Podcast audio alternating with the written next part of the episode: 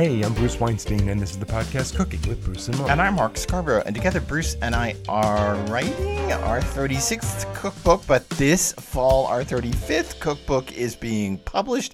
It is the Instant Air Fryer Bible, a air frying book geared toward the air fryers that come from the instant brands, the Omni and the Vortex. It has step by step, photograph by photograph recipes in it. I can't stress enough how much I loved eating through the recipes for that book, but we're talking about something that almost never goes in an air fryer. Plus, we've got a cooking tip, and as always, we have our patented segment, What's Making Us Happy in Food This Week. So let's get started. We're going to talk about tomatoes, and that's what Mark said rarely goes into an air fryer. I mean, you could put I them in, but you know, could. I suppose there is. We've never tried it. I suppose people do air fry fried green tomatoes. Mhm, you can, and you could put tomatoes in a little baking dish and air fry them until they break down into a sauce. I suppose you can do that. I, you know, I wonder about this because we have never tried this. I wonder about air frying fried green tomatoes because part of the frying process of fried green tomatoes is they sit in that super hot oil and soften. Hmm. They're hard. They are. I think the heat from the air fryer might help soften them, but you're right. Without the wet going on, you might not get as good a fried green It tomato. would be, and and also we, you you may know this, and we certainly know this from having written enough air fryer books at this point, and more on the way. Uh, really cornmealy and fine coatings blow off in an air fryer. There's a million videos on YouTube of people making, oh, I don't know what, cornmeal dusted catfish fillets. And we both know that they're lying. That the, the final product didn't come out that way because honestly, you can, bl- and you can blow a wet batter right off something. Yeah, you have to be really careful with what you coat going in an air fryer. So Yep. tomatoes aren't something we do um, in the air fryer, but we're recording this in August, the height of summer tomato season, and I don't want to cook any of the tomatoes we're getting right now from the farmers markets. They're just so No. amazing. We were out to dinner last night to a really nice Italian restaurant, and one of the friends we were with, she had a tomato caprese salad to start, and oh my goodness, those tomatoes. When she ordered it, the waiter said, "Well, it's summer. Why not?" so, so and yeah, indeed, we, we it was fun to be there. But we also grow our own tomatoes, and they are uh, still producing for us. We grow them in hanging pots, believe it or not, and they hang off the back of our garage in rural New England. There's two reasons for that. One is to keep them uh, up above, f- as I call them, furry well wishers who want to eat all kinds of things from squirrels to bears. Uh, so we have the, as I call them, the hanging tomato gardens of Babylon off the back of our garage. And it gets the afternoon really hot, It does, and the- burning heat. not only direct sun like that, but it bounces off of the garage. Yep. So it just they, they're so hot that they they're so sweet and They're lovely. so sweet, and it's just a watering nightmare that goes on in the hanging tomato gardens of Babylon. But it doesn't matter because the tomatoes come in for months, and it's such a treat. And I love, of more than anything, and this must be the Southern boy in me. I love a big, fat, ripe globe tomato sliced with salt on it. I think there's mm. almost nothing better than that. Yeah, and I actually just want to have it like on a sandwich with nothing, just like the tomato, maybe a little salt, mayonnaise on bread. But Oh, the old Southern thing with the mayonnaise But- on and the tomato sandwich. But there is nothing as good as a BLT this time of year. In fact, you can finally, if you live in the area, go into Rubiner's. It is a cheese shop and a sandwich place in Great Barrington, and finally ask for a tomato slice on your sandwich. they won't serve tomatoes unless they are at the peak of ripeness. They have a and sign about it. we we've been told people have been essentially run out for asking for a tomato in November, but um, uh, yes, you can. And the tomatoes are really great across the United States and Canada right now, and I understand across most of Central Europe, except for the horrid drought. The tomatoes are in, and they are wow, fabulous. And now is the time to indulge your tomato fetish. They're also though expensive. I said tomato fetish. You did say tomato fetish. I'm not going there because I just want to eat them. I don't want to do anything well, else with them. I might want to take one to bed, but Mm, okay, go on. you. Please go on. I need to buy some rubber sheets. Um, so we could finally also spend $6 on a single tomato at the local farmer's market. And that seems a lot of money. And the question is, is it worth it? And my answer is, you bet. It, it is worth it, but let me say something about spending $6 for the tomato at a farmer's market. Pick it up and put it not on your nose, but near your nose and smell it, particularly the stem end. It needs to smell like a ripe tomato. This is key crucial. If you go in a good farm stand the way we have a good farm stand here in rural New England near us, you open the door at this time of year and you can smell the tomatoes the minute mm. you open mm-hmm. the door. It is key, crucial that you give it the smell test. If right? it doesn't it's, it's smell da- like, yeah. it's a dating rule too. And, because if it doesn't smell like a tomato, it won't taste like a tomato. And I do not want the analogy for dating. So. I think it's worth it. If look, if you can't afford six dollars for tomato, we get it. I understand, mm. and there are some ways around that. Mm. All times of the year, the cherry tomatoes in the supermarket are usually really delicious. They are, and they, you can often get good. they remain good, and you can often get a big container of them for five dollars, which is a lot more tomato than the single one at the farm stand. It is, and the grape tomatoes too. Those yellow, especially I find the yellow grape tomatoes are particularly good in the middle of the winter when you need a tomato fix. I find that those uh, they're sweet, they're delicious. They're not. Are they as perfect as the tomatoes that come off the hanging tomato gardens of Babylon? no, they're not. But they are an adequate way around the problem. A lot of people buy those Campari tomatoes that came in uh, what, what 10, 15 years ago. The ones that are on the stems, mm-hmm. and they're in the little the plastic containers. They're very sweet year round. They're very good, but they are also upwards of six dollars a pound. Mm-hmm. But you can get a good tomato that way in non-tomato season. Um, but supermarket plum tomatoes are something I would suggest you avoid most of the time. I, this is a really funny point.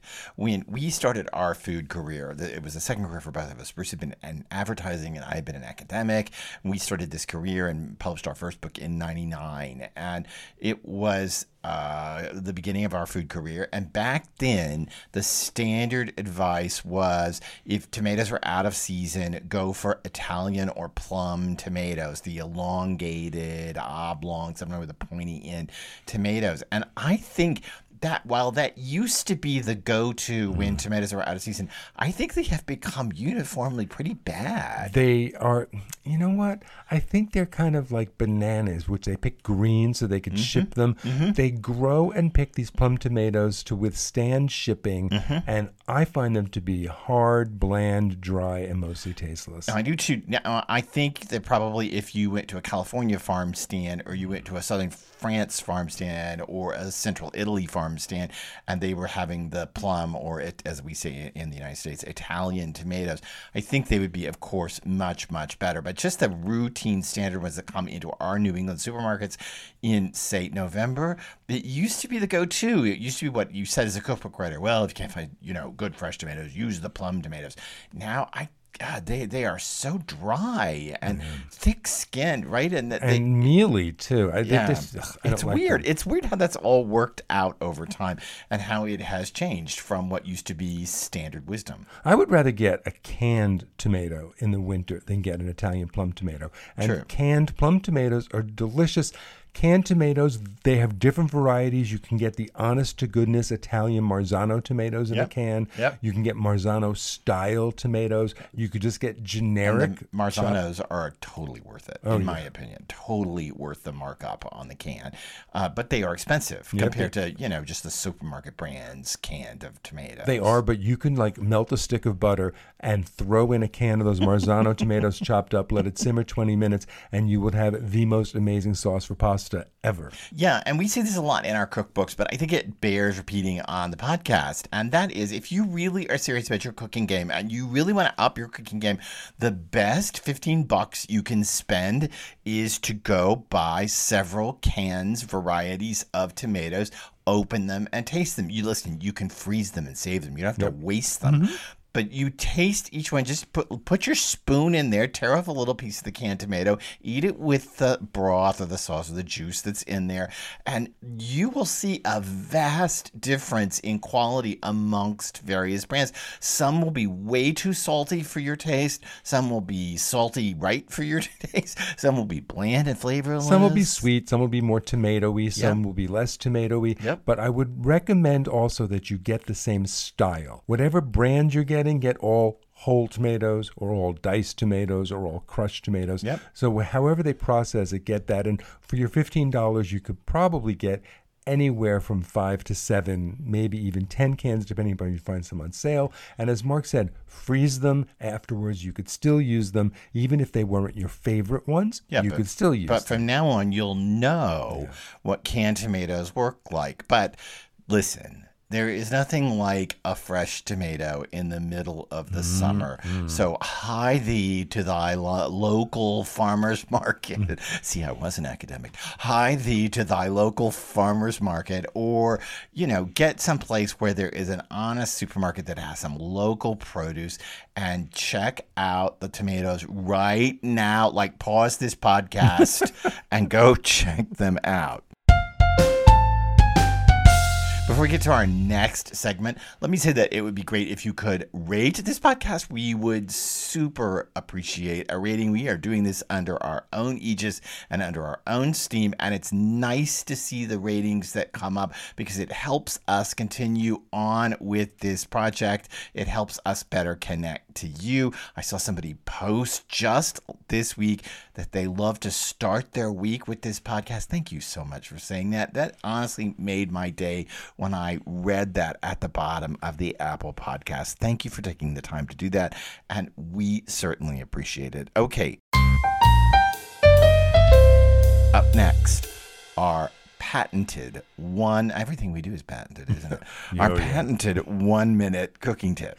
just like canned tomatoes, I want you to go and buy a whole bunch of different canned and packaged chicken broths. Warm them up, taste them like they're soup because you probably use chicken broth a lot in your cooking.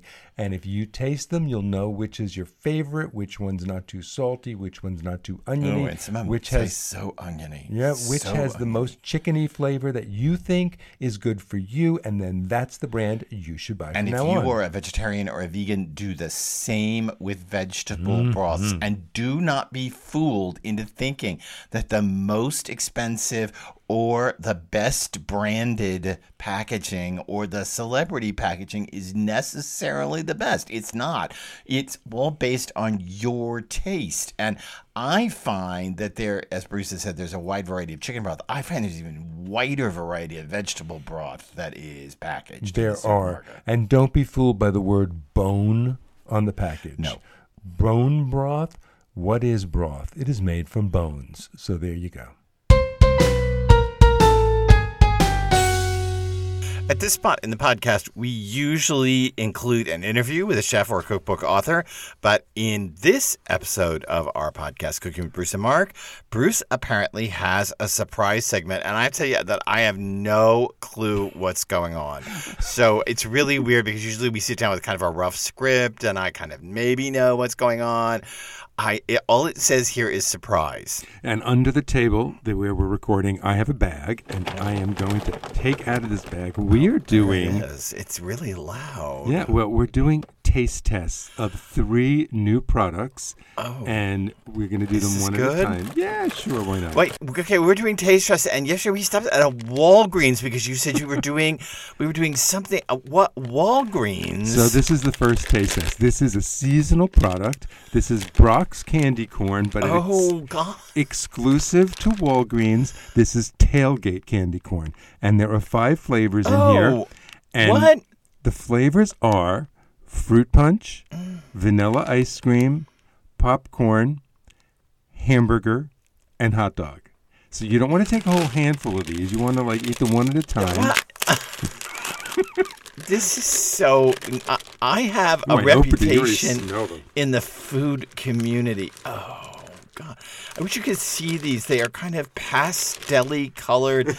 they they're liars. Pastels are happy.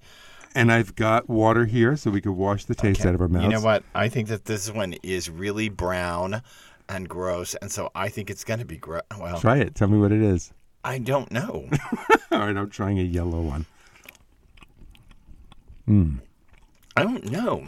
This one's popcorn. It doesn't taste as good as Jelly Belly's popcorn, but it's not bad. I think that was maybe supposed to be a hamburger. maybe I don't know what that was. Wait, I'm trying to breathe in and see Oh, yeah, if that was popcorn. I'm still getting fake popcorn. I'm just getting sweet. Uh, Oh, Well, that's candy corn. oh, I need another one. Mm, that one's fruit punch.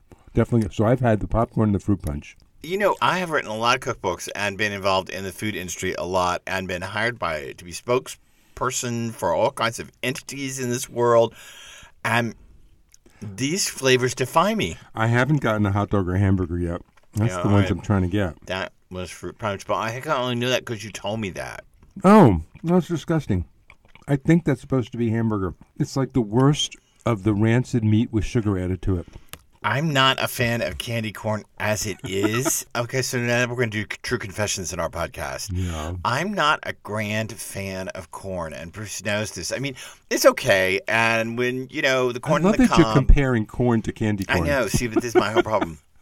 And when the corn comes in in New England, it's usually really late in August where we live, uh, because we live so far north. And a couple of ears of corn are fine, and I'm liking this year corn in fresh, raw salads like chopped salads.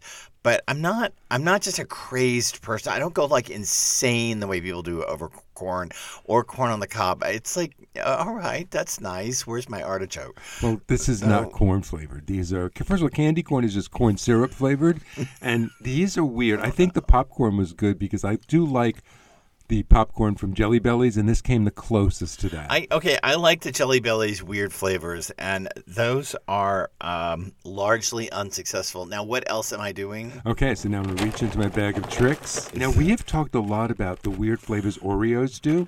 So we have Oreos, and these are Mark can read the package. Neapolitan? You mean waffle cone flavored cookies with vanilla, strawberry, and chocolate? Oh, I'm sure it's all completely 100% real. So, oh no, it's the three flavors in each well, it's cookie. Neapolitan. Yeah, but who eats all three flavors together when Yeah, you scoop we out that ice either. cream? We didn't either. First you scoop out the vanilla, No. then you scoop out the chocolate, No. then you scoop out the No, strawberry. my house. Growing up, you scooped out the strawberry, then the chocolate, and the. My father only liked vanilla ice cream. Because we so- saved that for the end. Okay, let's see. First of all, there's too much cream in it. I like the the thin Oreos with less cream. I'm still. It does taste like. Yeah, I'm. I'm not kind of talk. It's got my tongue up. Um, it does taste like a waffle cone. Mm-hmm. Neapolitan, I don't know. Um, There's actually a little cinnamon in that waffle cone. Cone part is crunchier than even a normal Oreo, so that wins my vote. It does. Uh, I like that part because it's so crunchy, but I don't. I don't really get the Neapolitan. No, I'm, just- getting a little ice cream sweet. flavor. Yeah, they're very sweet. They're, that's the thing. I'm we don't usually. sugar. Mark and I don't eat this kind of stuff on a regular basis. so No. We're not used to the sweet. No, I don't eat that much, just sh- sheer sugar, and so this. uh, Well, I mean, you know, it's and listen, I, I love sugar and I love desserts, and I begged for a big French dessert this past weekend. I love all that kind of stuff, but uh, I know I sound pathetic. I begged for a French dessert. Well, anyway, I did, and so um, that's really horrid.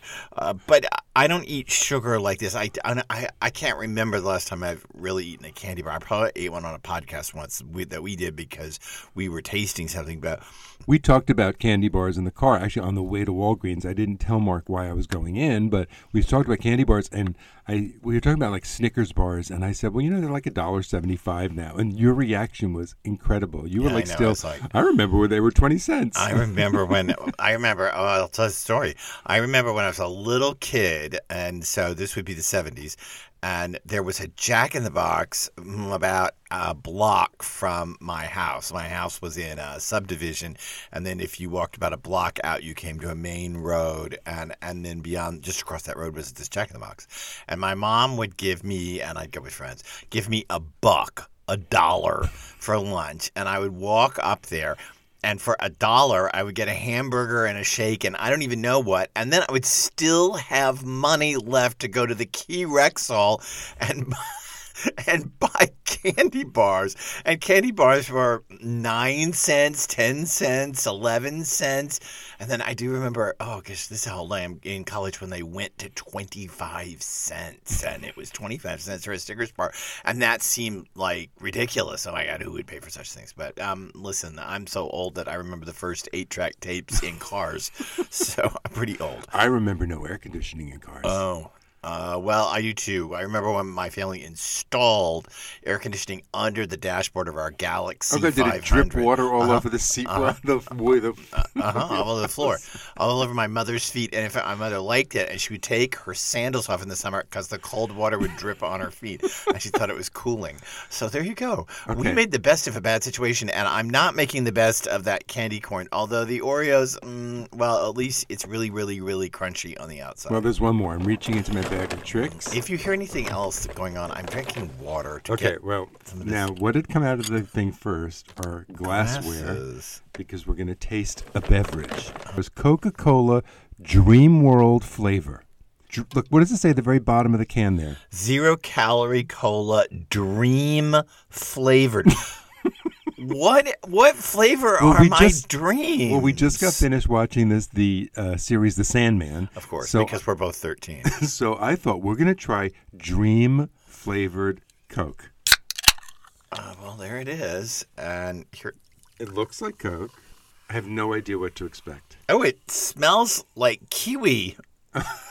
Do your dreams smell like kiwi? Uh, no, they do. In fact, they don't. I've never dreamed in kiwi.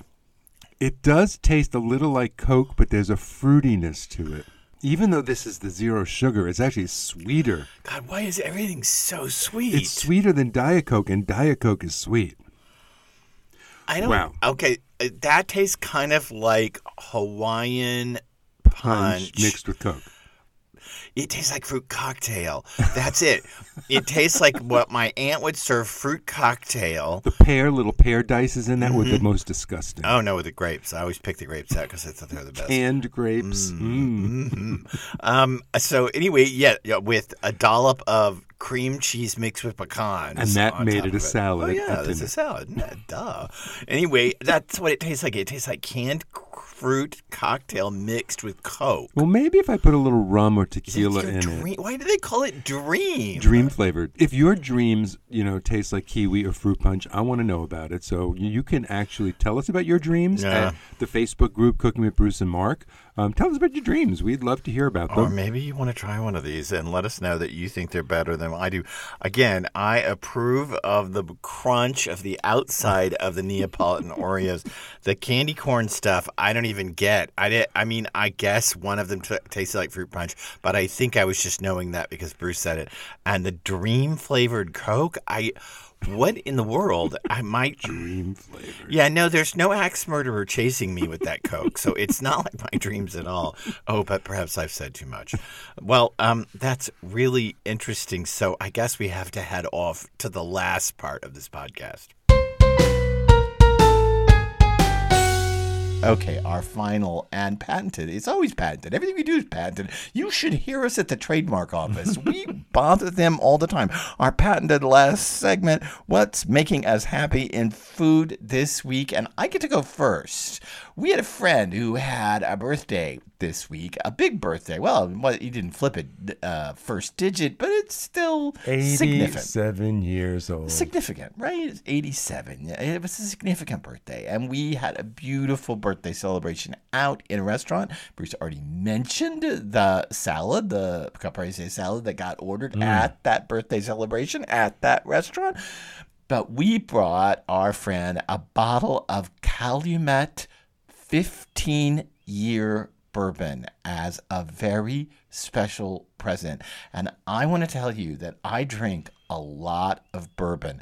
I love bourbon, and I have never tasted a bourbon like this. It tasted like caramel. It just tasted like syrup. It, did. was amazing. It was unbelievable. so it's good. so smooth.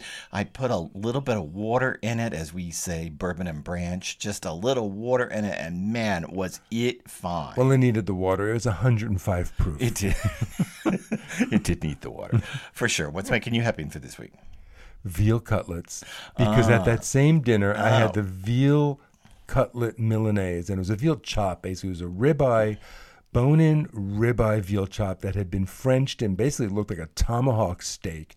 And they had coated this veal meat in their They house pounded it, made. right? Yeah, they pounded it to about three quarters of an inch thick, and they coated it in their homemade sourdough breadcrumbs and they skillet fried it crispy with olive oil and butter, shoved it in the oven to finish it, served it with a little salad and roasted potatoes. I squeezed fresh lemon wedges on it. It was tasty. It was beyond amazing. It was really, really tasty. I steered away from it because I was too afraid of the word cutlet. The word cutlet struck me as, oh no, I don't want a cutlet. For thank you, I can have that at home. But I think your meal beat mine all around. So that's our podcast this week on Cooking with Bruce and Mark. Thanks for being a part of this journey with us. Thanks for being here. If you'd like to talk more about tomatoes, if you have any uh, recommendations on growing tomatoes or tomatoes that grow well for you, drop them on our Facebook group, Cooking with Bruce and Mark, where this episode will get dropped once it airs.